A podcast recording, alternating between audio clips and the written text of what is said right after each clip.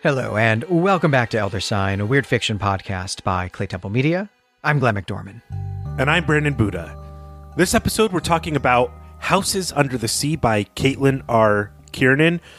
This story was originally published in 2006 in the Mammoth Book of Best New Horror, Volume 18. This is a novella. It's a very big story. So, as is our custom, we're going to devote two episodes to this one. And this episode is going to be the recap. And then next time, we'll have the discussion episode. We also want to take a moment here at the top of the show to say thanks to everyone who participated in our review drive. That was really awesome. We were really excited to give out these prizes. Though I will say that as we're recording this, we don't yet know what the big winner is going to choose as a special bonus episode, but I'm really looking forward to finding out. As am I. I also want to echo uh, the thanks you just gave, Glenn. These reviews keep us on the air, they keep us on top of search engines and uh, people's minds. Also, if you listen to our show, if you like what we're doing here, please consider reviewing us on iTunes or the platform that you listen to us on. It really helps us out. We really appreciate all the participation on either Patreon or the reviews that help us keep this project alive. And well, the, the contest, the, the drawing of names out of a metaphorical internet hat part of the contest is over, we did have this other goal. The if we get to 100 reviews on any of our shows, we would do uh, another special bonus episode. We didn't reach that on any of our shows. We didn't reach that here on Elder Sign. And that's kind of a shame, right? Because we had already decided what we were going to do, which is that when we got to 100 reviews, or if we'd gotten to 100 reviews, uh, we were going to do H.P. Lovecraft's magnum opus, The Call of Cthulhu. And we've decided to keep that the goal. That is when we will do the Call of Cthulhu. So even though the contest itself is over, if you didn't write reviews for Elder Sign, if you do now, you'll still be contributing to that as a bonus episode. And that's something, of course, that I think all of us are really excited about. And speaking of the Call of Cthulhu, we're going to be thinking about the Call of Cthulhu as we cover this story, Houses Under the Sea. We're going to be thinking a lot about H.P. Lovecraft's nautical weird fiction, Call of Cthulhu, Shadow over Innsmouth, Dagon. All of that is present here in this story, Houses Under the Sea. And I loved this one. I loved this story too. And we will be talking about H.P. Lovecraft uh, really more largely weird fiction uh, once we finish talking about the story, going through the recap. I have to say, this might be my favorite story that we've covered so far on Elder Sign. Uh, there are others that are contenders for it, but this is way up there. This story blew me away. The writing, the craft, the style, the content, the blending of genres. I'm just in awe of Caitlin Kiernan's talent. I cannot wait to share this story with our audience. Well, let's get into it right away then. I mean, this is a gorgeously written, lyrical story. It is the first person account of a journalist who's trying to write a story about something that happened to his lover, something horrifying that he doesn't really want to face. And that reluctance to narrate is a great storytelling device because it means that Kiernan can wait until almost the last page to reveal to us the central weird element that is at the core of the story. And that keeps us, the readers, turning the pages, just yearning to find out what the thing that happened actually is. But what it also means is that we could recap this story in a more straightforward manner than Kiernan tells it. But I think that doing that would rob the story of really the joy of reading it. It also doesn't help us appreciate the craft with which Kiernan has constructed this. And, you know, that is one of our primary interests on Elder Sign is looking at the craft of these stories, how writers have crafted their pieces here. And it's also a primary interest of so many of our listeners as well. So we definitely want to retain that. We're going to do our best to maintain the, the pace and the structure of the story the way that Kiernan has written it. We're going to tease out the information very slowly, even though it's harder to do it that way. It puts a lot more burden on us to, to narrate it the same way that Kiernan has.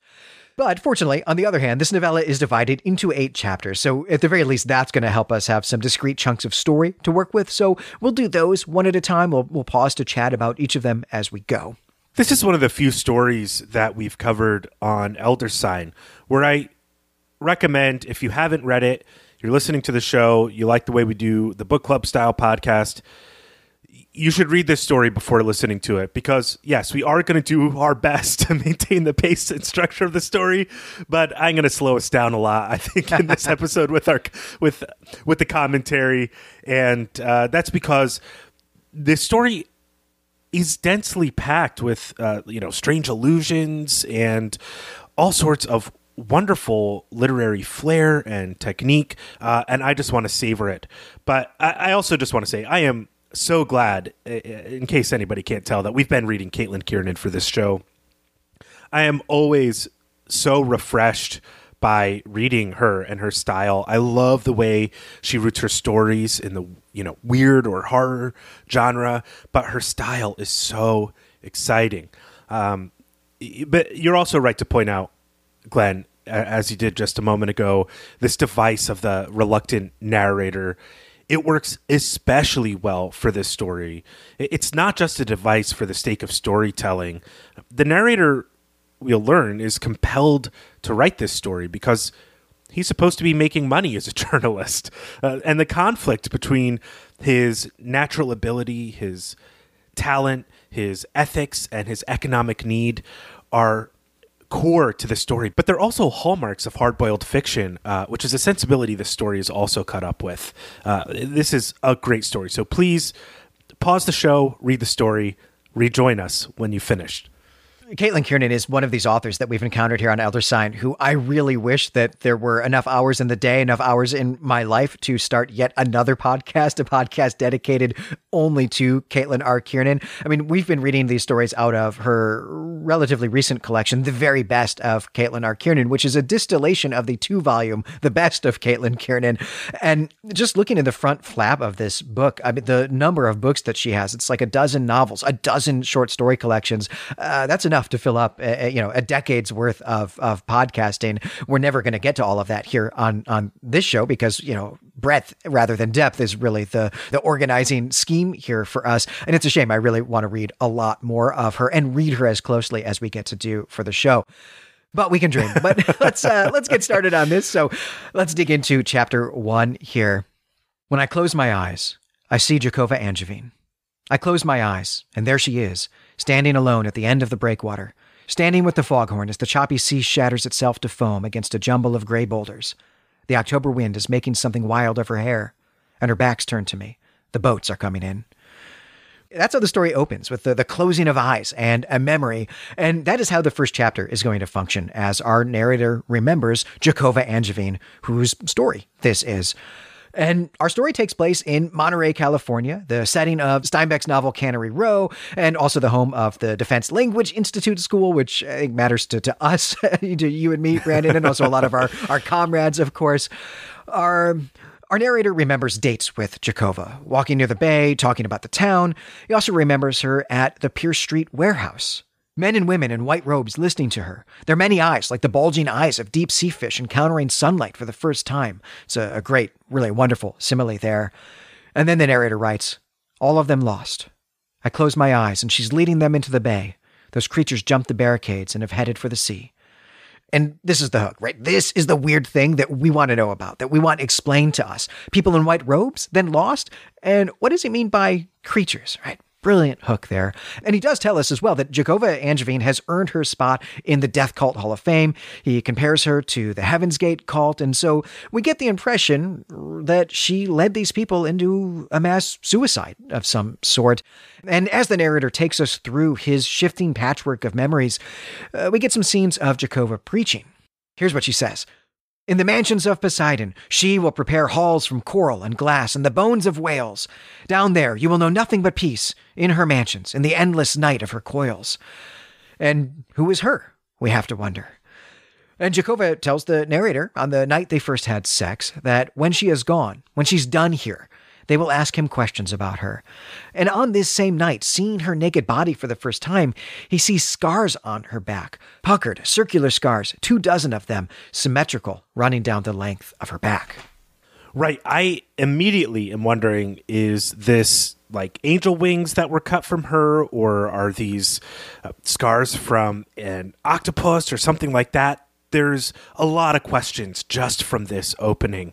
And I love the opening of this story. I love the way that it operates like a slideshow of memories. It's this blinking and then a paragraph that starts with and then I'm there and then we're there. It's gorgeous. It's wonderful. And what's key here is that the narrator is unable to escape these small moments that he's had with J- Jacova Angevine. And Jacova is a Jacova is a name that is also related to the name Jacob. Angevine means, you know, from the town of Anjou in France. Uh, we're going to see her father's name is Theo. I don't know if those names are significant. we can talk about that uh, later. I, am really not sure, or if it's just the name that a person named Theo named his daughter because he thought it would be cool. And it adds a reality effect to the story. But the narrator doesn't necessarily want to think about Jacova at all. It's become his job to do so. And he's got to dig through these moments in order to free his memory and approach the core trauma of his relationship with her. But he needs to unroot the trauma, the, the, the visual of her leading people into the sea to drown. And his labor in this story, his labor as he's writing, is going to be to square his memories of her as a normal woman with desires, uh, with motivations, with wants, a person who's been an academic. We'll learn more about her as the story goes on, with the extraordinary charisma and beliefs that were responsible for leading a cult and leading people to their deaths. Incidentally, there are a lot of details in this section that indicate Jacova's concern about the destruction of marine life and also the study of marine life. She mentions the fire from the Associated Oil Company, where a large storage drum full of oil was struck by lightning and it lit a fire that rolled down into the sea and the sea was on fire with this oil. It was a big oil spill, a 55,000 gallon drum. And then she mentions the Delmar Canning Company fire, which did halt canning operations there for a little while, but perhaps more importantly, it completely destroyed the next door building, which was a place called the Pacific Biological Laboratories. And this was a place that Steinbeck saved financially, though not for long. A lot of important specimens and studies of marine life were destroyed in this fire. And Jacova's concerned about these things, I think, to the degree to which commerce and industry are destroying marine life. And that the major issue of her thinking about these fires, talking about the history of Cannery Row, and that the major issue for a lot of people, the stuff that got all the press about this oil fire and about the destruction of this canning of this cannery warehouse was that these companies and industries are losing money, not that marine life is being destroyed. So at this point, kind of thinking about these issues as as the narrator brings them up, as Jacova has brought them up, I'm wondering if this death call isn't a form of protest or martyrdom at this point in the story. But I'm I'm not sure if that's the case because I think that kind of story would take a different form this is definitely something I'm looking forward to taking up in the discussion because there's this weird thing that Kiernan does all throughout the story that, that I'm not intending to really do as I'm, I'm taking us through the, the recap, where she points out brand names and the names of companies at every opportunity. Any any time that she could say something like uh, canning factory or cannery warehouse or oil warehouse or whatever she could say, or, or soda bottles. She doesn't. She is hyper specific. She says the name of the company every single time. And I'm not quite sure what she's doing with that because it's just there in the background. I didn't even really notice it or, or, or at least notice it as a recurring motif until my second reading of this story, even. So I'm looking forward to trying to work out with you what she's doing here. Yeah, we'll definitely be taking that and other elements of this story that don't seem to have to do with the core narrative. Um, and I'm excited to talk about that as well because it's it's great in terms of style, but what is it doing in this story? You also mentioned this bit where she's leading her death call into the bay, and the narrator is thinking about that moment. He's thinking about how he witnessed that, you know, on the news or whatever. And then in italics, you read this, but it's in italics in the text. We get the f- phrases, those creatures jumped the barricades and have headed for the sea. And there are a few other italic moments in this chapter. Another one is, what is that noise now? What is the wind doing? And the sea has many voices, many gods, and many voices. Uh, there are other points in the story where we get these allusions, and these are all allusions to either songs or poems. And in a moment, I'll let you know where they come from. But first, I want to point out that these illusions, these things the narrator thinks of that are intertwined with his memory, indicate to me that he is deeply moored in this situation with Jacova and the sea. And maybe situation isn't the right word, maybe it's trauma. And these things jump into his mind, or as we'll see later, jump out of books or whatever they're all related to this event. They're all entangled. And this just feels so psychologically true to me. I love it. I think it is such a good technique of writing that Kiernan is caught up with uh, by by having these interruptions of the flow of narrative with kind of random mental flotsam floating around in the narrator's head that all connect to the sea or the situation somehow.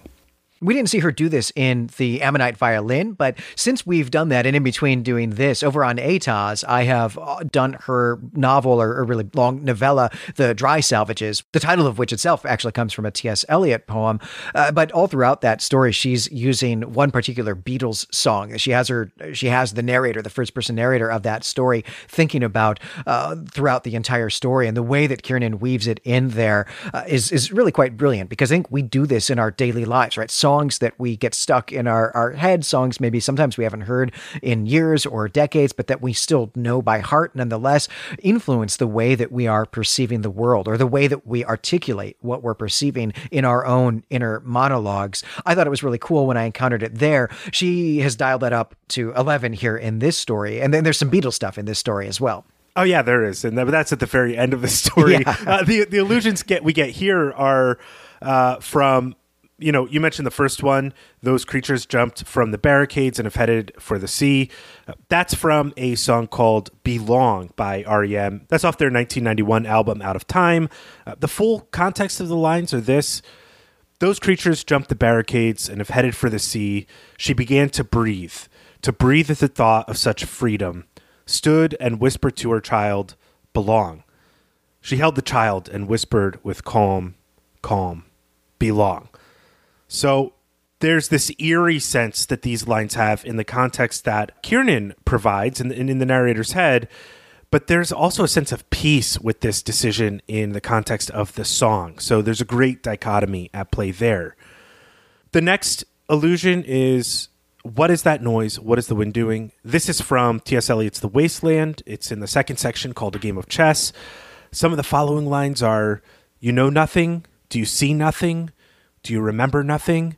And in this moment in the text, the narrator is thinking about a conversation he had with Jacova where he admitted that he remembers no Spanish. And so his mind is just a muddle. He's just full of passing thoughts and references. The following illusion is this the sea has many voices, many gods, and many voices. This is from Dry Salvages. This is from the four quartets and the poem The Dry Salvages. I wish I could read the whole poem here because it's excellent. There's really nothing I can say to put these lines in context because the whole poem works uniformly. Needless to say that it is a poem that is really relevant to this text. It's interested in marine life, in the power of water, the curiosity it holds for us, the ideas of gods and power uh, that it evokes in us, and the and the destructive forces that it harnesses. And all of these thoughts, as we've said, flow in and out of the narrator's brain as he's trying to focus and triangulate his thoughts about the work that he has to do. And to me, this is just brilliant stuff.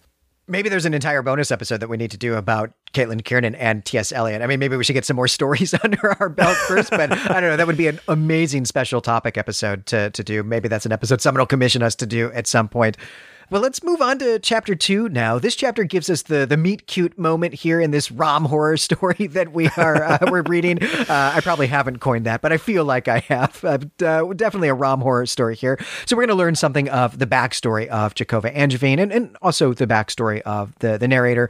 We've been talking already. The, the narrator is a reporter. He's a freelance re- reporter, but it turns out he's, he's a fairly serious business reporter who travels internationally to write really big stories. And that's how he comes to be in Monterey to begin with. He'd just gotten back to the States and he needed someplace to, to crash and to recover for a while from his recent assignment. And a, a friend of his, who is a freelance photographer, gave him his apartment in Monterey while he himself was away on assignment in Japan. And so that's the, the setup. And, and this whole thing here, the way that Kiernan does this, this filled me with nostalgia for a, a world that just doesn't exist anymore. We're going to talk about that in a minute. So the narrator is in Monterey. He's here really just to take some time off, and there are only a few things to do in Monterey. So naturally, he goes to the Monterey Bay Aquarium, which is a, a really world class aquarium. It also features heavily in Star Trek IV, the one with the whales, so it's a great place to spend a day if you're in the area. And that is exactly what the narrator does. And while he is there, he meets Jacova Angevine, who is sitting on a bench in front of the kelp forest exhibit, which is something that this particular aquarium is really famous for. And he recognizes recognizes her because it turns out that she's famous, or at least a little bit famous. So uh, let's get that backstory, and then we'll we'll pause to digest all of this. Jacova was formerly a professor of something at UC Berkeley, but she was fired because of a controversial book that she published, a, a book called Waking Leviathan. And we're never going to find out specifically what this book is about, but we do get some hints. Uh, the first is that a reviewer for the journal Nature, which is one of the most prestigious science journals out there, uh, this reviewer called the book the most confused and preposterous example of bad history wedding bad science since the Velikovsky affair. Uh, Brandon's going to explicate that for us in just a moment after she lost her professorship at Berkeley, and, and she must have only then been an assistant professor or, or maybe in some sort of postgrad position in order to have been fired like this. Uh, but after that, at any rate, she she wrote an article that was published in the magazine Fate, which is a big deal among people who are interested in the the paranormal. Uh, and in fact, it was founded by Raymond Palmer, who was also the editor of the SF magazine Amazing Stories, where some of the works that we cover on this show on Elder Sign were published. This article that she wrote was about Inuit archaeology. So I don't know, maybe she was an archaeologist, but what I think really matters here is that Inuit culture features in Lovecraft's most famous story as well, right? It, this is a feature in The Call of Cthulhu, where an anthropologist at Princeton has discovered the Cthulhu cult being practiced among a remote community of Inuit. And that is not the only connection between this story and Lovecraft's sea stories. We talked about that at the top of the show, but I will remind us that we should be thinking about Dagon and Innsmouth here as well. But at any rate, the narrator, after this meet cute, looks into Jacova Angevine and, and, discovers that she's become part of the, the murky, strident world of fringe believers and UFO buffs, conspiracy theorists, and paranormal investigators, which is a lot. And this just cues me into the fact that we are in for a ride here. Right. We are deep in Lovecraft territory at this point, and Kiernan never mentions Lovecraft in the story, though she does mention other writers of strange tales and weird fiction. Also, she mixes in real world paranormal investigation and advocacy sites like Whitley Strieber's Unknown Country. Uh, Whitley Strieber is a horror writer is also heavily involved in what the journalist and narrator calls, as you just read, Glenn, but I want to read it too because I loved this phrase the murky, strident world of fringe believers in UFO buffs, conspiracy theorists, and paranormal and paranormal investigators. Uh, to me, it's just too bad that Kiernan didn't mention Coast to Coast AM, but you know, every story has its imperfections, I suppose. Uh, but there's still a lot more going on here. I mentioned at the top of the show that Kiernan is doing some hard boiled tropes here, but now she's doing a kind of Hemingway Hemingwayan expatriate bit in this section. Our narrator has returned from Pakistan, where he was investigating corruption, bombings, uh, Pakistan's uranium enrichment programs, and that program's ties to North Korea, Libya, and Iran. Uh, and just who were the customers of said uranium enrichment enrichment program, if it was going on at all.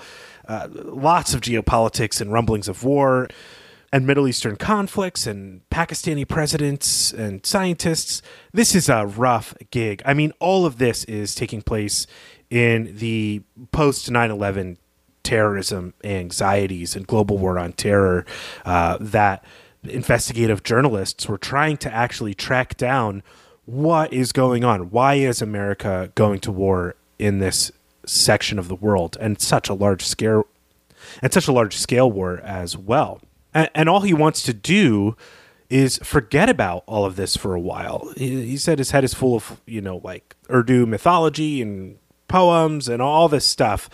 As he puts it, he wants to rid his mind of everything except scotch and the smell of the sea. That's fantastic writing all of this is really just one paragraph in this story as well, but it is so dense and so rich and, and so evocative. And this points a, a portrait of a very specific time between 9 11 and the 2008 crash of the economy. Uh, that's also during, that's also the time during which you and I met, Brandon. So I've got a lot of nostalgia for this period. But in particular, just thinking about the whole setup of this story, hinging on a really successful, really important freelance reporter who is able to be paid to g- travel to other countries, stay there for a long time and do real hardcore, serious business, investigative journalism at great expense to the news outlet that he's writing for and at something that must be providing him with a, middle class or even upper middle class income to to do this and that world is just gone now. That world no longer exists. Journalists do not get to do this anymore. Uh, newspapers news magazines don't have the budgets to send people to do this and journalism is largely as far as i can tell mostly become people reporting what other people are writing on twitter. And this filled me for a lot of nostalgia but also a lot of sadness for this world that's been been lost. That type of stuff is just not around anymore. Or may, maybe it is, and I, I don't know how to seek it out. But you're right to point out that that world is is largely gone. That kind of hard hitting, in depth journalism, the eight to twelve thousand word pieces, they don't exist. People don't maybe have the patience for them, or they don't get enough clicks on uh, the websites, and that that's a real shame and neither of us are reporters. We're not. We're certainly not bemoaning the the loss of our own industry here. But this is something that definitely affects what fiction writers are doing as well. So many of the the writers that we cover on this show, or just writers in general, have been able to write fiction because they've also been able to make a living, or at least supplement their income by working as freelance reporters at some point or another. Hemingway, we've invoked here already, did that, of course, famously.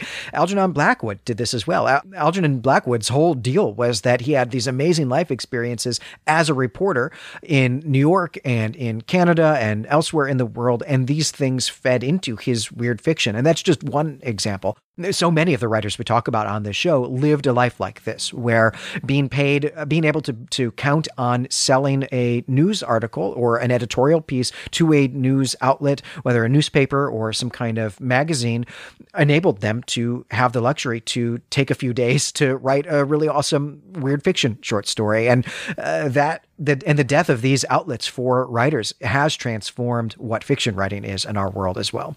Absolutely. Th- there are a few more things going on in this section that I want to touch on. I really want to focus on the terrible review of Jacob Angevine's book by Nature. Uh, this they mentioned the Velikovsky affair. That's a phrase that may have been coined by Carl Sagan in the TV show Cosmos that he did. Uh, but really, what they mean is the book Worlds in Collision by Immanuel Velikovsky this is a book that was published in 1950. Uh, I have not read it. I could only get kind of get an abstract of it, but the book seems to be an attempt to explain the development of mythology starting in the 15th century BCE uh, by way of a near collision between Earth and a large comet that totally changed everything about Earth's orbit and axis, so that at this point in history, this uh, near collision with this comet uh, caused widespread catastrophes that led to the need for explanations of said catastrophes and the development of religion and mythology.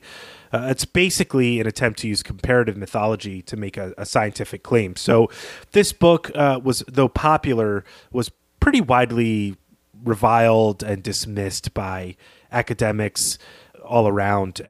And we'll have other examples of writers in this vein whose uh, works became popular, though they have no scientific background. Uh, and I, I want to save those reveals for later. But I think that we're supposed to get from this that Angevine's book, Waking Leviathans, is some kind of pseudoscientific or uh, folklore or comparative folklore mythology attempt to explain underwater monsters and maybe the myths of Poseidon, also maybe mermaids, sirens, krakens, who knows. uh, but it's likely she's seeking some kind of uh, science or scientific reality or material reality behind the folk tales and urban legends, and it's not interested in debunking the myths, but is rather using pseudoscience to back up claims of the existence of these things.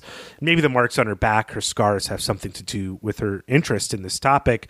One thing I want to do in the discussion, Glenn, is uh, talk about what we really think the content of this book is.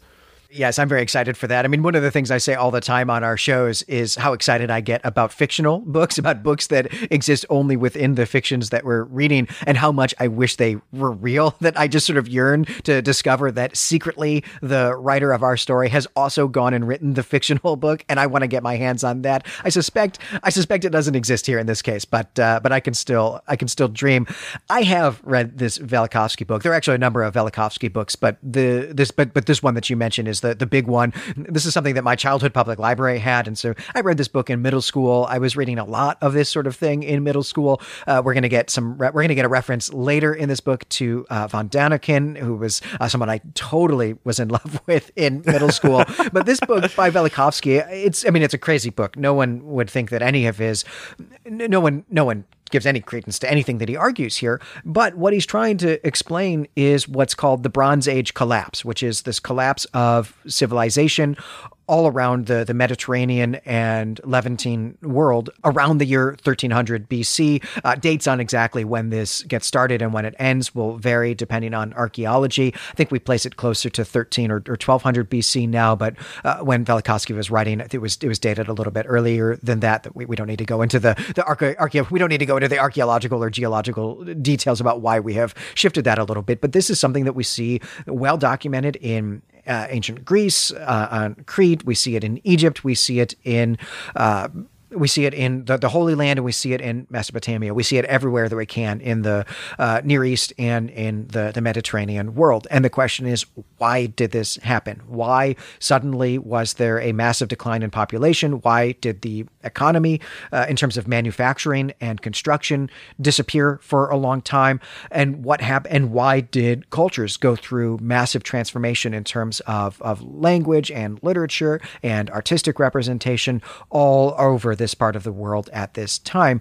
And there are really interesting things that we get in some of the narratives of this happening that include references to people called sea people. This is a phrase that we get in several different cultures, several different languages, and we don't really understand who these sea people are. And this is certainly amazing fodder for weird fiction, right? I mean, we think we tend to assume that there are some invaders who are coming from somewhere else in the Mediterranean, like Spain or Italy or something like that. But I don't know. Sea people could mean tentacles too, right? Like, why not? Right? That sounds pretty awesome. Yeah, I mean, octopuses really scare me, and so I could just imagine uh, them like kind of coming out of the water on their uh, with their rounded heads and their tentacles and walking on them. Uh, and and calling that a sea person. If I had never seen anything like that before, it wasn't really aware of why it should be on land. Uh, yeah, great fodder for weird fiction again, this sort of thing would be an amazing episode to do as well. I would love to go back and read this book and just chat with you uh, uh about it, especially now, you know, especially since the last time I read this, you know, I didn't know ancient languages. I didn't, I hadn't, didn't have any graduate training in history and that sort of thing. I do have those things now. It would be a lot of fun to go back and revisit these things that really lit my imagination on fire as a young adolescent. But let's uh, let's move on here. Let's uh, let's go ahead and do chapter three. Uh, this chapter opens with some details about the narrator's current life. Uh, he's in a bad way. He's living in a motel room, and he's uh, mostly just getting drunk on whiskey. He's meant to be writing a story about Jacova Angevine. He's been commissioned to do this because he's a freelance reporter who also had a romantic relationship with the leader of a suicide cult. So he's the ideal person to write this story, at least from an editor's business perspective. But he's finding it hard to do, and what we're reading now is really his free writing attempt to find a way to tell the story because he does really need the money because whiskey's not free. The core of this chapter, though, is about the videotape. Uh, by the end of this chapter, we still don't know how this videotape connects with the suicide cult. Uh, that's actually going to be the final revelation at the end of the story. But what we do get in this chapter is some pretty classic weird fiction awesomeness. The video in question comes from a, a remote control submarine that was exploring Monterey Canyon for the uh, Aquariums Research Institute. Uh, we'll talk about the canyon when we pause. Uh, there are three different versions of this video. One of them illicit. It's uh, it's the full video, which the institute does not want out in the public. But the narrator has gotten a copy of this from a robotics technician for the the project, a robotics technician who, works on this project in some capacity, which the narrator bought for two thousand dollars. And what makes this copy different is that it is complete. It doesn't cut off the last twelve seconds, and, and that's what we'll finally see later in the story is these last twelve seconds of footage. But for now, the deal is this. The remote submarine was exploring the canyon when it found a, a wide, flat rock that is now referred to as the Delta Stone. And this is a, a stone that is strangely free from any kind of silt or debris. But more importantly, it has a symbol carved on it, uh, maybe even a, a letter. And the whole thing is new. It looks like it was done yesterday. So, who made it and who put it here at the bottom of the ocean? And why. Uh, but that's not the whole story, because just as the camera picks this up, the, the sub is hit by something. Uh, maybe it's even attacked, and it loses one of its cameras. And, and for 12 seconds, there's just this darkness before the, the camera picks something up again. And what that something is, is going to have to wait until later. And what startling info we'll get when the reveal is made. Uh, there's quite a lot here about the canyon.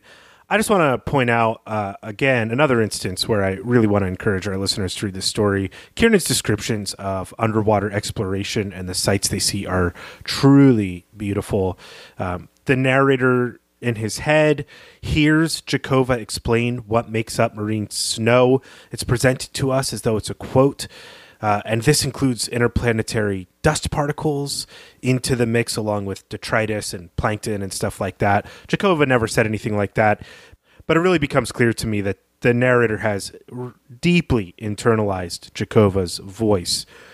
Essentially, though, what we're talking about with the Monterey uh, Canyon, which is about 95 miles off the coast of uh, Monterey Bay, and it's deep, it's a mile deep, it's about as big as the Grand Canyon. It's about 200 miles long.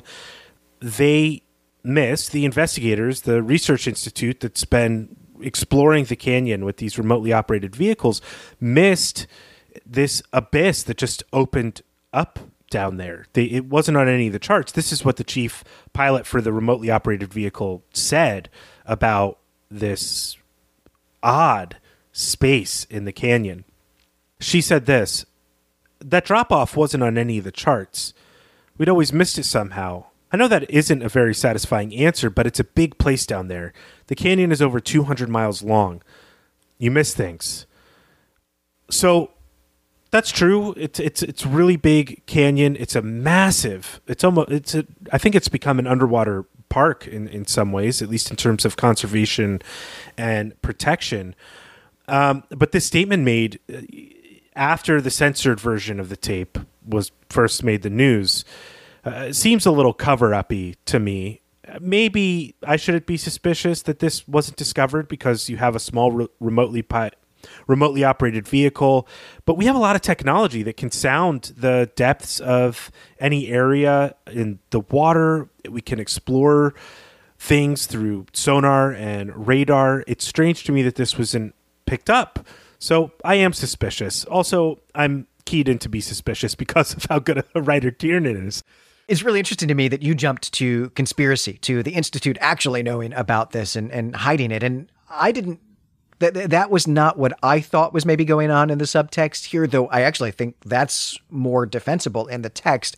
I went to the question of was it really not here before this day or, or relatively recently that this that this abyss here in the canyon is is new that something geological has happened. And i guess that i went there because that's what happens in lovecraft's story dagon where we get something similar where we get something underwater that is an artifact. That's been made by an intelligent person or intelligent people that has carvings on it in a, a, language that no one has ever seen before and an iconography that no one has ever seen before that the narrator of that story encounters above the surface of the water only because there's been a recent earthquake or, or, recent volcanic activity that has uh, pushed it up from the bottom of the ocean, has created a sort of new island that he gets stranded on. We should say, by the way, we've covered Dagon. You and I have done Dagon. It's one that we did on Patreon. It's not one that we ever aired here on the on the, the free show, but if people are interested, they can check that out on Patreon. But because it had that parallel, or at least evoked that connection to me, I was wondering if there wasn't something seismic that had happened recently.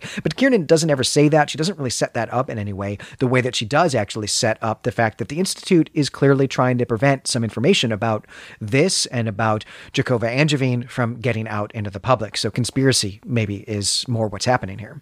I guess what you just described is the element that felt most cover uppy to me or conspiracy uh, or cons- related to conspiracies. I don't think I have any way to gauge whether or not this abyss was something that was covered up or any reason to believe why it would. Though later on in the story, we'll, we'll get a sense that Jacova believed this was once an ancient site.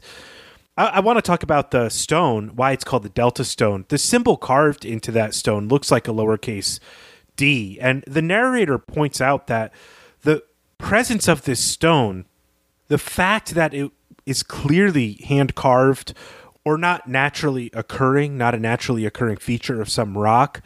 Uh, this fact is far more credible than other strange things we've seen come from photos from outer space, like the face on Mars or anything Erich von Daniken has, has put out in terms of the relationships between Mayan artifacts and ancient aliens. Von Daniken is, of course, famous for his articulation of the ancient alien theory, which is found in the book Chariots of the Gods. Uh, but this is another great example of Kiernan's writing where she's hinting at the sort of stuff that might be found in Waking Leviathans. And we, the audience, get to have an imaginary book full of strange artifacts and the potential existence of some kind of civilization or conscious life under the sea. It's fantastic. And I should note that the reason why this Delta Stone, the fact of its being not naturally occurring uh, or just a play of light or a trick of photography uh, is is that this tape has gotten out. It's been investigated. The pilots of these crafts, everybody who's caught up in this investigation of the canyon and the abyss, uh, seems to be in agreement that this is uh, uh, an artifact, a, a hand carved symbol. Um, and and this to me is an example of you know, in terms of conspiracy theories, letting a little truth out so that the whole truth can be uh, avoided, so that you can hide other bigger things. We might even be able to combine this with this other thing that I pointed out earlier, which is the emphasis that Kiernan is placing on brand names in this story. We might think about all of the institutions that shape the world that we live in, which includes these corporations, these sort of corporate brands that she's emphasizing all the time, but also government, uh, but then also even these smaller academic institutions. And, and certainly the backstory of Jacova Angevine is a, a, an unhappy ending, an unhappy divorce from an academic institution, which is also what the Monterey Bay Aquarium Research Institute is as well. That's not something I think I really appreciated until you really started spelling all of this out for me, Brandon. So uh, I'm looking forward to, I don't know, checking in with this as we go. Uh, we are not even quite halfway through this story at this point. So let's get into chapter four, which opens with the, the narrator's attempt to write the piece as a journalist would. He describes Jacova's childhood and her family, and he uses her father's career as a novelist as a unique gateway into who she is or who she was and, and what happened. And here we, we get some names, and, and actually, we're going to get a ton of names in this chapter. But right now, we get the name of the cult. It was called the Open Door of Night, and they committed suicide by mass drowning. I think that we'd inferred already, but we get it explicit here. But this chapter is chiefly about how reading the, the mystery and suspense novels that Jacova's father wrote, uh, about how doing that can tell us something about what went wrong with her, about how she wound up leading people to drown themselves in the ocean. And there is some setup for this, which is that there have already been a number of books about Jacova, but none of them have paid any attention to her father's novels, while our narrator has read them all.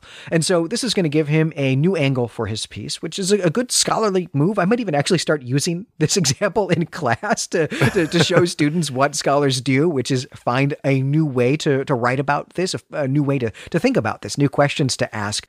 But what this really means is that Kiernan is able to lean hard into this classic Lovecraftian trope that we've already had had uh, the made up book. Here is where she actually has written some of the made up books. We get the made up mystery novels of Theo Angevine, and we also get the, the made up journalist books about the, the mass suicide. And Kiernan even includes the publication information for these books, which is really awesome. I spent a lot of time as a teenager thinking the Necronomicon was real, and then spent a lot of time trying to find a copy. But with the level of detail that Kiernan provides, this is essentially a hoax, and it would be an insanely fun prank to play on a librarian if you happen to have a librarian friend is to bring all of this publication information to that librarian. I mean there's no isbn here uh, no international standard book number but we have everything else. So you could fulfill you could fill out an ill an interlibrary loan request here with this imaginary book and uh, uh, you know just prank your librarian friend. I don't actually recommend doing this, but you know, no, it's it's also a great uh, kind of writing prompt for somebody to uh, request a, an imaginary book, and then what happens if they get a copy? You know what? What would that? What would be? What would that? What would that indicate? Oh yeah, I mean that's a Borges story for the digital age for sure. I would love to read that story. So if someone wants to write that, I mean maybe we should write our own versions. But if listeners want to write that too, uh, please come to the forum and uh, and share those with us. But, but let's get into these these novels here. Let's talk about Theo Angevine's novels because this chapter is mostly excerpts from them. This is a real accomplishment, by the way, to write these excerpts in a totally distinct voice from the the main narrative. There are three of them. Uh, they span about three pages. There's a good chunk of the the whole novella. I am tempted to just read them all into the microphone because I love them, but but I, I won't do that. Two of these seem to be hard boiled novels. One of them is maybe more of a, a, psychological thriller, but they all feature someone with a, a, possibly numinous connection to the sea, right? Something supernatural is maybe going on in each of these stories. In one, uh, a man is terrified of the ocean. He has dreams about it, and last night he dreamed about people marching into the sea which is exactly what Jacova and her cult did. And these dreams, having dreams of the, the ocean, this is a very important topos, very important motif in Lovecraft. Uh, in another of these books, it's a, a, woman who has dreams of the sea, uh, but her dreams are of mermaids and of ruined castles beneath the waves and beautiful drowned girls with seaweed tangled in their hair. And then finally, we get a story about a dude who fishes for marlin by tossing gold coins into the ocean. But these aren't just any coins. These are coins that have a squid or an octopus on one side and then a star, like a pentagram, on the other. And as he tosses these coins into the ocean, he mumbles something under his breath. And what he's mumbling is a prayer to Mama Hydra. And the thing is, this dude caught a lot of fish this way. Every time he dropped a coin in and said this prayer, he'd catch a fish. Uh, and of course, we should point out here as well that Mother Hydra is a part of the Dagon cult, as uh, we come to know it in the, the Shadow over Innsmouth, which is my favorite of Lovecraft's big novellas. But of course, the question is, right, what's the relationship between this Dagon cult stuff, the Cthulhu dreams, and Jacova's suicide cult? That's definitely something we're going to take up in the discussion when we talk about Jacova's origin story, which is the big kind of reveal of this text. And we're going to get more explicit connections to Lovecraft as well in just a little bit. So I don't want to dive too deep into that right now. I will come back to the question you just posed in just a sec, but I do want to point out that in this section we also get uh, another clue to the narrator's own life. He says he basically bungled a story. He's in hot water with his editor. Like, this is his last chance. His ability to do a good journalist journalistic piece, an expose, a profile on Jacova is kind of his last chance to stay in the business because he bungled this story on um, Musharraf, who was a Pakistani general who became the president of Pakistan from 2001 to 2008. So, really, in the core time of the war on terror. And Musharraf won the presidency after a successful coup d'etat in 1999.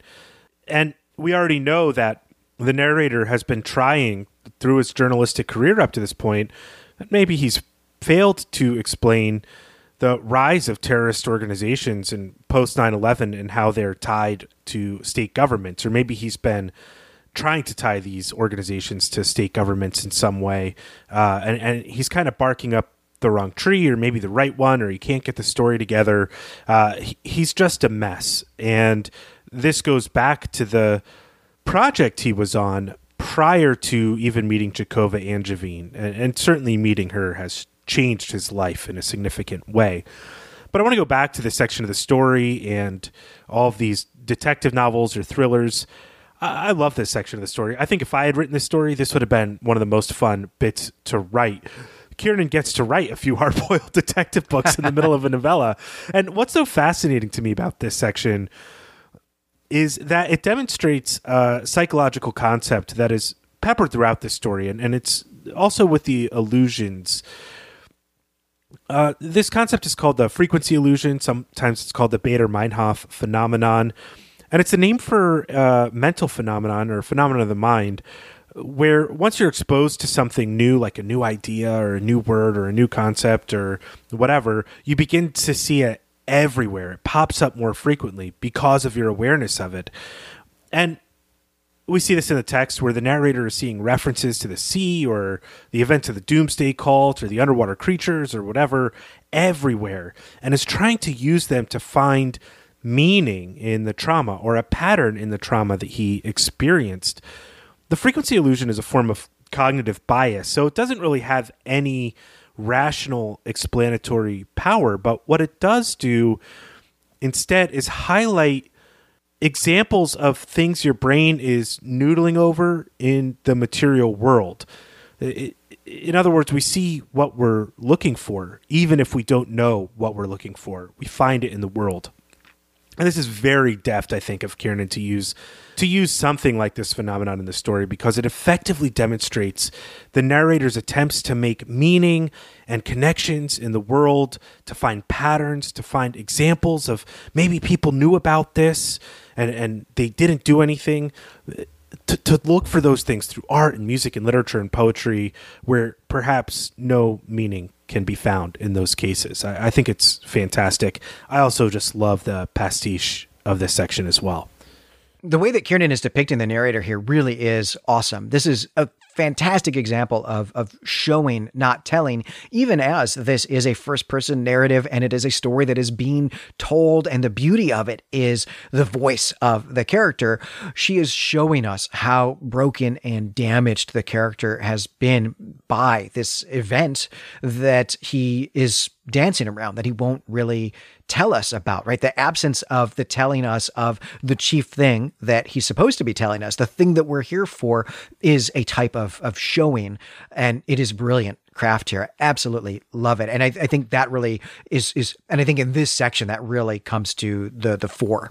And one more thing that the narrator is looking for in terms of explanatory power is when did Jacova's obsession with all this stuff begin?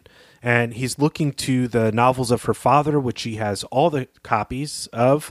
Uh, I mean, a copy of each book of the 17 novels, and is maybe trying to wonder if this is some part of her childhood, though it's not clear she had a really good relationship with his father or his novels. So we're still left with this real sense of mystery with a tenuous connection and a grasping for explanations and it's it's just great writing. And because we're in a weird fiction story, there are layers of, of what's real and, and what's not. I, I don't mean layers of subjectivity, but I mean layers of, hey, are monsters real, right? Hey, is, is numinous magical stuff real? So, you know, if this were a if this were something that we were reading in a, newspaper here in our world, we would have to make the connection between the the books written by the dad and then the cult led by the daughter as having something to do with their relationship, having something to do with the influence of those books on Jacova. But here I think we get to ask the question of, but what's Theo Angevine's relationship with this stuff, with this material? Why is he putting this stuff in his book? Does he know something about the Dagon cult? Right? If the Dagon cult is real in this world, is he a part of it? Does he know something real here? Did he raise Jacova in this cult as as well? Right, that's a question that I think we have to be asking. Absolutely. And what does REM have to do with any of this? Yeah. How much did they know? that's the real conspiracy. it's all Michael Stipe. he's the uh, he's the chief priest of the uh, the Order of Dagon. For he's he's the head priest of the esoteric Order of Dagon for for sure. I don't know. We might actually so. be able to get sued. We might be able to get sued for that. So I might cut that out. But, uh, all right. Well, let's get into chapter five, which is the uh, the longest chapter of the novella, and it, it's the real crux of the story as well The narrator has been mixing scotch and tequila, which is definitely not something that I recommend. It's not something anyone recommends, I don't think, but he's done it. He's drunk. Yet this still is part of the story that we're going to want to pay attention to, he tells us. It's the ghost story within the ghost story within the ghost story. The narrator wants to go see the, the warehouse again, the warehouse that had become the, the temple of half remembered gods. Uh, that's how he thinks of it. It's been five months, and so the police tape is finally gone, but the building is fenced in with a big for sale sign and an even bigger no trespassing sign. It's broad daylight, but no one is around, and so the narrator slips behind the fence and finds a way into the building. And as he's breaking in, the narrator remembers the one time that he came here when it was a temple, and specifically, he's thinking about the thing he saw on the altar. We don't get any description of this thing at this point, but it is some kind of statue. It's, a, it's an icon of some sort. It's very old. And when he asks Jacova about its provenance, that's all she said. It's very old. Doesn't really matter who made it, so much as that it was made. The narrator describes it as hideous, and, and it is, Jacova admits, but the crucifixion is also hideous. So are bleeding statues of the Virgin Mary, images of Kali, the animal headed gods of the Egyptians. She says, the divine is always abominable. In the building now, he makes his way to the large room that had been the center of the, the temple. It's all been painted over, uh, but before the mass suicide, the floor had been covered by a, a yantra, a, a mystical diagram. Uh, but here's how Kiernan describes it a writhing, tangled mass of sea creatures straining for a distant black sun, Hindi and Mayan and Chinook symbols, the precise contour lines of a topographic map of Monterey Canyon. Each of these things, and all of these things simultaneously. And Jacova thought that this would form a bridge, a conduit. But a bridge to where? The, the narrator doesn't tell us. Sorry, this has been a, a, long chapter, but we've only got one more scene to do, and it, it's a great scene, a really terrifying scene. This is the real horror moment of the, the story, or at least the first real horror moment of the story. As the narrator is walking around the hallways of the abandoned warehouse, he encounters a little girl in the dark.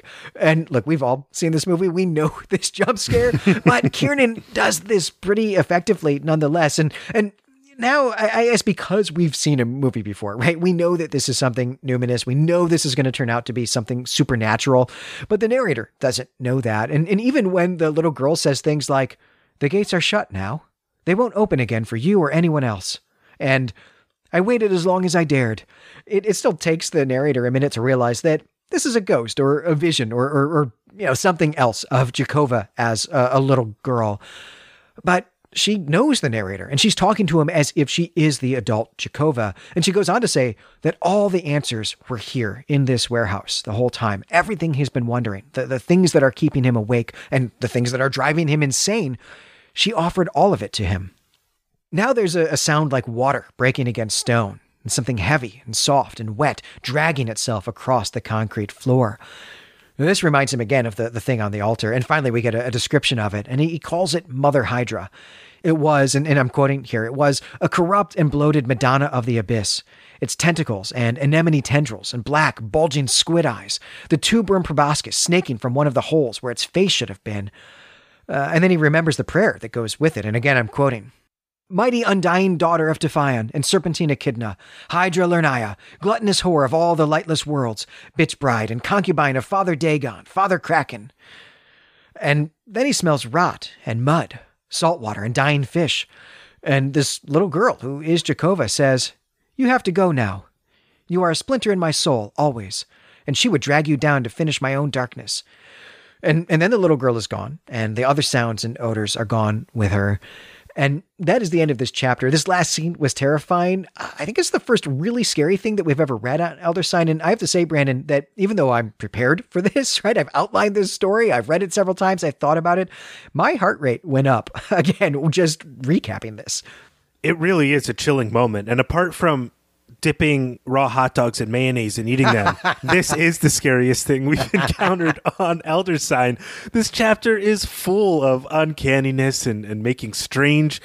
It's also where we see the most densely packed collection of brand names, all of which are described in terms of, you know, litter that people create from eating fast food.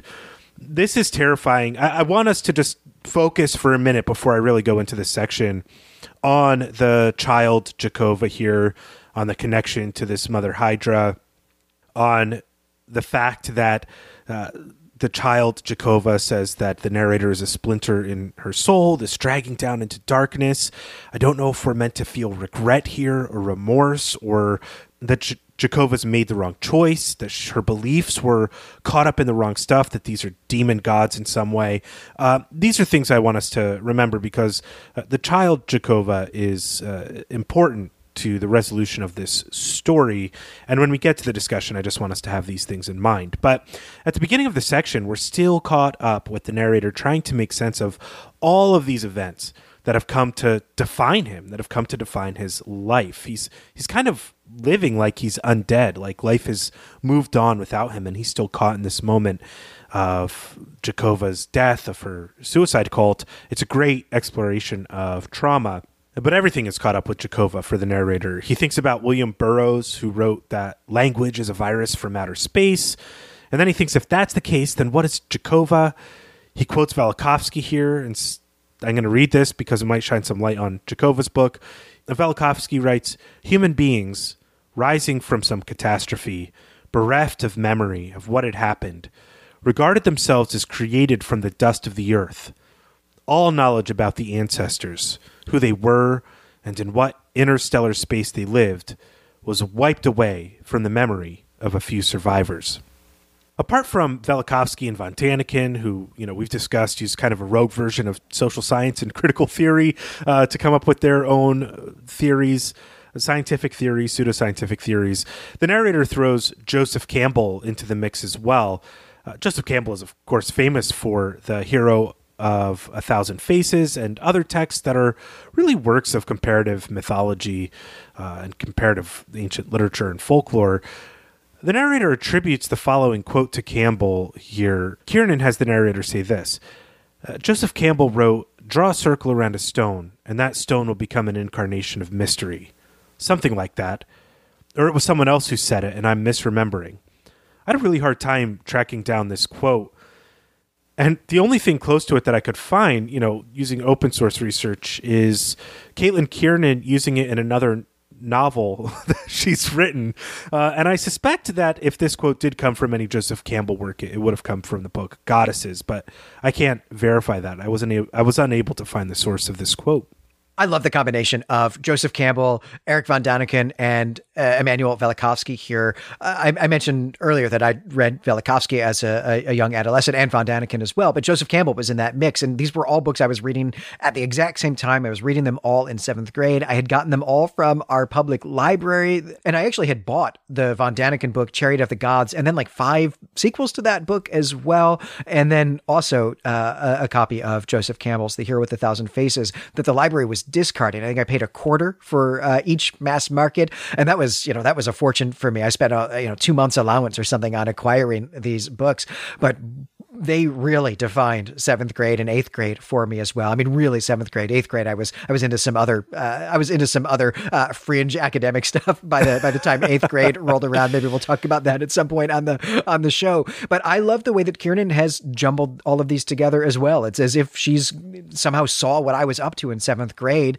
and then crafted, uh, which is also around the time that I was getting into to Lovecraft and Poe as well, and crafted a story about what seventh grade was like for me. I mean, I don't think that's actually what happened, but it really resonates with me.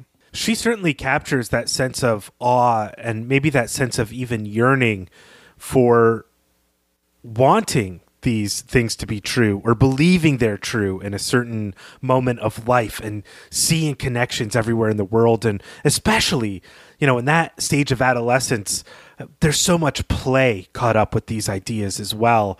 And she captures that in this story though it's kind of like a gritty reboot of that period of life.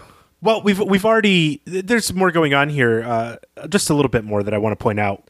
We've brought up lovecraft a few times already and i have to say that i love what kiernan does with uh, something that bothers me about lovecraft which is his resorting to saying like the horror was indescribable or something I can't describe happened here. Uh, it was not something that could be seen or uh, understood by human eyes.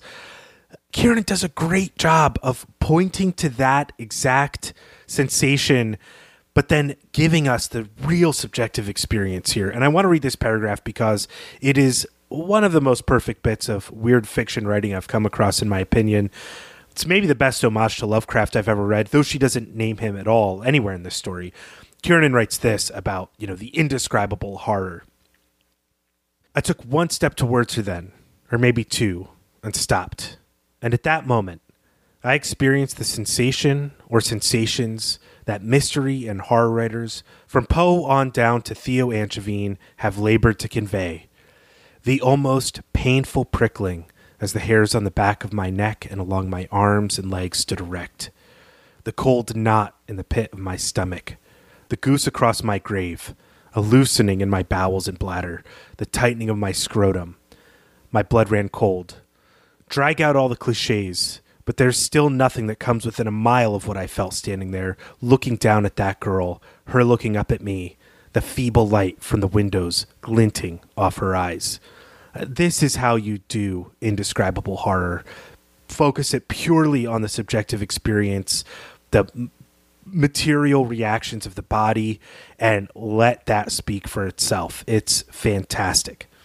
Kiernan is a master of introspective writing and, and therefore a master of subjective writing as as well. And I think this is one of the qualities that we really both like about her writing style. I mean, not that we've done a lot of reading of Kiernan yet, though I think it's fair to say that we are definitely going to do more because we have loved everything that we've read so far. I, I do want to point out that a lot of what's going on in this section, things that you've been praising Kiernan for are direct allusions to the Call of Cthulhu.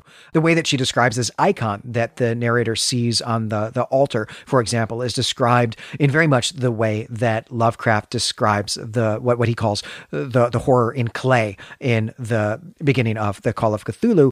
And then this line in which the narrator invokes other horror writers to get us to, to think about what horror is and to imagine something. That is a, a trick that Lovecraft also uses at the opening of the Call of Cthulhu, where, uh, among others, he invokes Clark Ashton Smith, for example. So this is a very, uh, very heavy-handed allusion that Kiernan is making to the very beginning of the Call of Cthulhu, but she does it artfully, she does it beautifully, and I think it's really effective, really evocative here.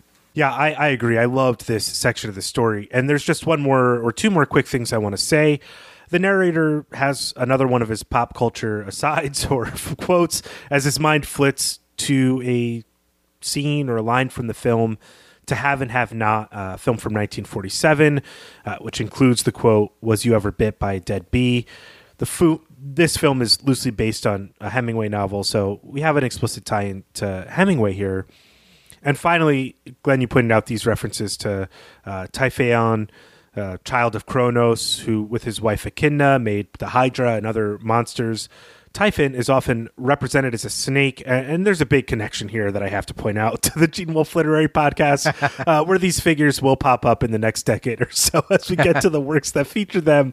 Uh, but they're almost always Luciferian, and I think they are for Kiernan as well. Kiernan really drives that point home uh, by having this darkness of the snake figure, the snake imagery, and and connecting it to these mythical figures and also to Dagon from Lovecraft. So uh, she's doing a great job of kind of conveying the darkness uh, of these mythical figures. There's certainly something that I think we all just inherently find gross uh, and and often also scary about uh, about things that are slimy and or scaly that are cylindrical, right? That are long and thin, whether it's snakes or like snake necks or or tentacles. We really revile at at those images when we're exposed to them. And, and Kiernan deploys and, and Kiernan deploys all of that just deftly here by mixing all of these things up into kind of a I don't know a single arsenal of of scary and and just and maybe disturbing imagery here. It's really brilliant. Well, we've come to chapter six now, which is just three sentences that express that the narrator knows that all of this sounds crazy, but he doesn't care. It's actually fairly funny on the page. It is some much needed levity after the last scene, but we'll just move straight on to, to chapter seven here, which is where we are going to learn what is on the videotape that the, the narrator simply cannot watch. But first, we learn that the robotics technician who sold him this videotape is dead. He was found hanging from a sycamore tree not far from where the mass suicide happened. His wrists were slashed nearly to the bone. He was wearing a necklace of, of squid strung on a wire. The, the coroner's office has ruled it a suicide because what else can you do with this, right? That's what the narrator says. So let's talk about this tape. The narrator watches it again, and this time he's going to stick with it to the end. He watches as the, the submarine slowly crosses the perfectly clean rocks and boulders with the writing on them. They remind him of fragments of a Greek temple. And then he gets to the end, the, the 12 seconds after the, the darkness. And what he sees is Jacova Angevine. He sees Jacova Angevine at the bottom of the canyon, looking up at the camera, her eyes black like an anglerfish or a gulper eel, eyes that are matching pools of ink and something comes out of her mouth. Something darts from her parted lips, is how it's described. And that is the end of the tape. And that is creepy. But what really matters is that this tape is from the day before the mass suicide of the open door of night cult. It's from the day before Jacova led her congregation into the sea to drown. This part of the story reminds me quite a bit of the excellent Navidson report from uh, Mark Z- from Mark Z. Danielewski's House of Leaves. That might be a fun stretch goal for Patreon at some yes. point to do for the podcast someday. But but anyway, this novella shares some commonalities with House of Leaves, and I, and I really appreciate the relative brevity of this story of this story, Houses Under the Sea, compared to House of Leaves. Oh, let me get back to this story though. Before watching the tape, the narrator laments the fact that he knows he should just move on with his life. That looking back on a catastrophe is to be trapped in the other world. And he thinks of the two examples, maybe two that pop out to him at this point that we have of this kind of looking back in literature. He thinks about Orpheus and, and Lot's wife, two characters famous for looking back. And he thinks the classic readings of these uh, sins, the sins of these characters, is wrong the mistake they made wasn't disobeying the god or or or looking back on the catastrophe. The mistake they made was thinking that they could ever leave the underworld or the catastrophe in the first place. They were always going to carry the mark of their experience with them. There is no leaving this event. There's no getting past it. And this is another great description of the toll that the trauma of these events has taken on the narrator. He's been self medicating with booze throughout the whole story, and now he's admitting that he's trapped in a in a psychological hell. I don't have too much more else to say about this story, this bit with Jacova underwater transformed, or the evil mermaid siren version of her, or whatever's going on, uh, is best left to the end of the story, and maybe even for the discussion to see what's going on. Right, we have come now to chapter eight, the, the last chapter. So I think we may as well just just press on here. Though this is a, another long chapter, there are really two parts to this chapter. The the first is more memories and some some newspaper reports, and and it starts with an excerpt from an article in the San Francisco Chronicle about how Jacova is leading a, a protest against exploration of the Monterey Canyon. Uh, she claims that it's a, a sacred site that is being desecrated, and she compares doing this to robbing Egyptian pyramids. And then there's an article about the mass suicide. 53 bodies were recovered, but it is believed that at least two dozen more may have, have died, but their bodies have not been found. The narrator, we learn now, was not in Monterey the day that this happened. He was in New York for work, uh, though when it was actually happening, he was at a bar. So he was able to watch the whole thing on TV because someone filmed it and didn't do anything to stop it from happening. And the narrator now remembers a, a sermon that he heard Jacova give before he left. Uh, I'm just going to quote this. We can't remember where it began, where we began. We can't remember. Of course, we can't remember. And they don't want us to even try. They're afraid. And in their fear, they cling desperately to the darkness of their ignorance. They would have us do the same, and then we would never recall the garden nor the gate, would never look upon the faces of the great fathers and mothers who have returned to the deep. And uh, this is something I'm definitely looking forward to unpacking in the discussion. Uh, but we're so close to the end here. So let's just do this very last scene. A grad student in LA is writing a book about the open door of night, and he is meeting with the, the narrator. And I guess he's trying to interview the narrator, but he actually ends up telling a story of his own about something that happened in Jacova's childhood, something that he's uncovered in his own research. Jacova's family used to come down to the beach at Monterey every summer. And one year, Jakova was swimming way out in the ocean and she gets uh, pulled down by a rip current. The lifeguards get her out, but she's not breathing. Uh, the CPR does finally work on her, though, but they have to take her to the hospital where she keeps saying that there were mermaids and sea monsters and demons that were trying to pull her down to the bottom of the sea. She's convinced that they're they're still after her. Uh, and her mother wants to get a psychologist to talk to her, but her father won't let her. Uh, this is a detail that I'm very interested in, uh, but that's not even the climax of this story within the story. While Jacova is in the hospital, two of the nurses turn up dead in a janitor's closet, and the cause of death was drowning, and it was drowning by salt water. They seemed as if they had drowned in the ocean, even though the hospital is five miles from the coast and they're in a closet in the hospital. And that's the story, except for one brief coda. The narrator closes his eyes and imagines Jacova coming for him to bring him down to her home at the bottom of the ocean. It's just a fantasy, but he knows that he would go with her, and he wishes now that he'd believed her. And that is the end of the story. Right, we get the return of this circle and stone imagery from Joseph Campbell that we saw before. That the mark she's left on him is exposing him to this divinity in some sense, and now he has no access to it. We also get a quote from the Beatles about the octopus's garden. we would be warm below the storm in our little hideaway beneath the waves. This is his new, maybe ideal place. This is his heaven. He's thinking he'd like to be under the sea, and that he's missed his shot, and he has to live with that knowledge, and he won't ever be able to get the answers he's looking for in other words, he won't be able to correlate the contents of his mind, so to speak. And now he's stuck with too much truth and, and too little to do about it. And this story really ends with the perfect air of mystery. Uh, but we'll be able to talk more about what's going on in the story. I do want to say that the ending here, by which I mean Jacova's origin story, this little mini story, has the real whiff of a changeling story to it or a fairy story. I mean, we have the circle imagery. You can connect that with fairy stones and portals to another world that are opening up. And all of this is fairly important imagery in the story. And I love the way that Kiernan has bridged all of these mythologies or maybe jammed them together is a better description. I just think it works beautifully. Yes, I do too. And we're going to have to talk about what's real, about what are the things that have actually happened. We're going to have to make sense of all of these details when we get to the discussion. Something uh, something else we might have to do in the future because I didn't know that Ringo Starr was someone we should be thinking of as a weird fiction writer. So I don't know. Maybe we'll do an episode on the Beatles as weird fiction writers at, uh, at at some point. But right now, I am really looking forward to the discussion for this story. I think since we're already thinking about doing the discussion, we should wrap this up. That's going to do it for this episode. I'm Brandon Buddha. And I'm Glenn McDorman. You can find us and all our other creative projects at claytemplemedia.com. Head on over to the Claytemple forums or our new subreddit and let us know what you thought of Houses Under the Sea.